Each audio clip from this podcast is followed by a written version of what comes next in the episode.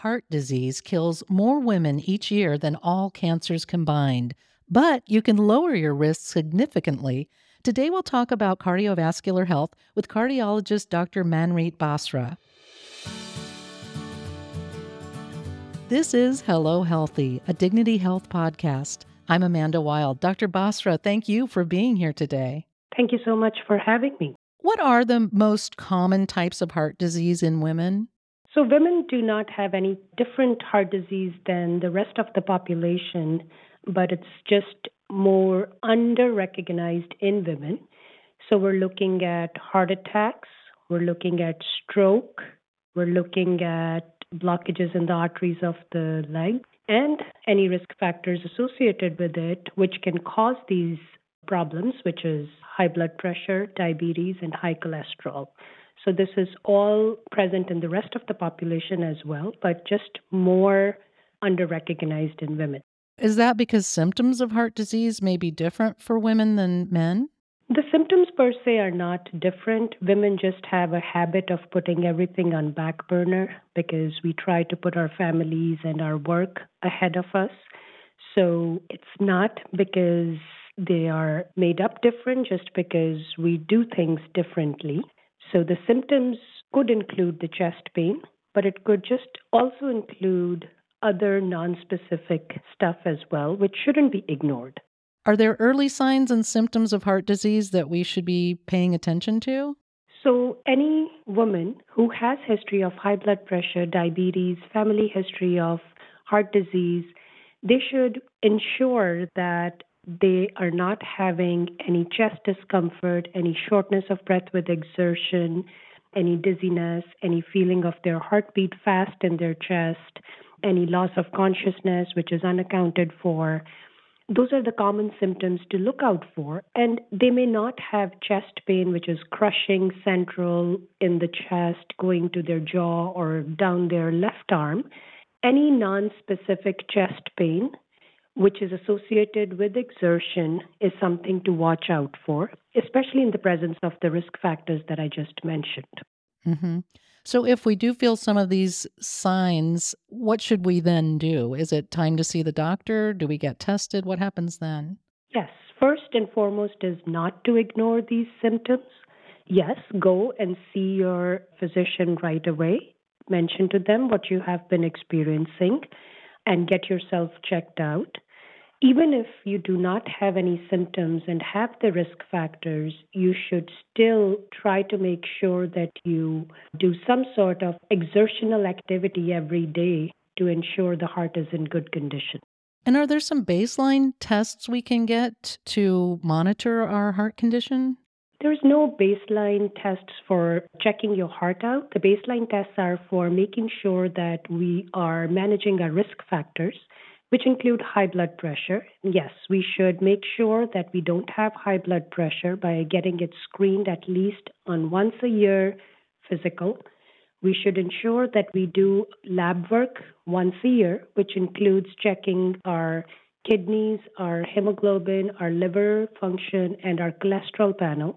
And now, more importantly, checking ourselves for prediabetes or diabetes. These are all blood work which is a baseline per se for making sure that we don't have risk factors that can add to developing heart disease in women.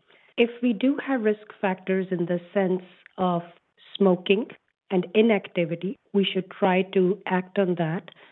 No smoking and at least moderate intensity exercise for 30 to 45 minutes, at least five days a week would be recommended. And women generally develop coronary artery disease later than men. Why is that? That has to do with the hormonal state of the women. So, usually, the postmenopausal women are at more risk of developing heart disease. That's because the physiology of a woman's body changes in the postmenopausal phase. But lately, due to the prevalence of obesity, risk factors such as smoking, or say polycystic ovarian disease that is already making a lot of changes in a woman's body in premenopausal state as well so i would say that more and more evidence is coming where the premenopausal women should also pay equal attention. The data is coming out which shows that they're equally, if not more at risk than their postmenopausal cohorts. Now, many women say their physicians don't talk to them about coronary risk and sometimes mistake their symptoms for stress or even hypochondria. It seems like gender's coming into play there. Where else does gender come into play? Most of the data and the studies that have been done in the past were usually on a male population of a particular race. But as more and more awareness is being created, there is more data and studies coming out, especially on female population of different races and ethnicities. And from that, we know that we, we should not ignore any symptoms that a woman comes in with. As a physician, I think we're all aware that women are used to keeping everything on a back burner, like I said before. So none of these symptoms, in my mind, should be put off as something like hypochondria. We should still get them exercise treadmill test, which is a baseline physiological testing, which tells us about the functional capacity that a person has and if there is any associated changes in the person's symptoms while they're exercising. So there are certain non-invasive tests that can be provided to these patients which are harmless but provide a lot of information. So in my mind in today's day and age nothing should be taken lightly. We talked about higher risk post menopause, that obesity and smoking and inactivity may contribute to heart disease. We mentioned going to the doctor for annual visits and getting some baseline numbers. What else can women do proactively to prevent heart disease? Healthy diet, making sure that they eat healthy and the rest of the family inculcates a habit of eating healthy as well, bringing in more vegetables and fruits into everyday diet for themselves and the rest of the family would be very important in addition to the other things that we talked about making sure that there is no smoking and least amount of alcohol and any other modifiable risk factors like weight we should ensure that women are aware of normal BMIs for their age and height those are a couple of other things in addition to what we've talked about. So, even though heart disease is the number one killer of women, and so this information really helps raise awareness, Dr. Basra, thank you for your insight into heart health and strategies we can use to minimize our risk for heart disease.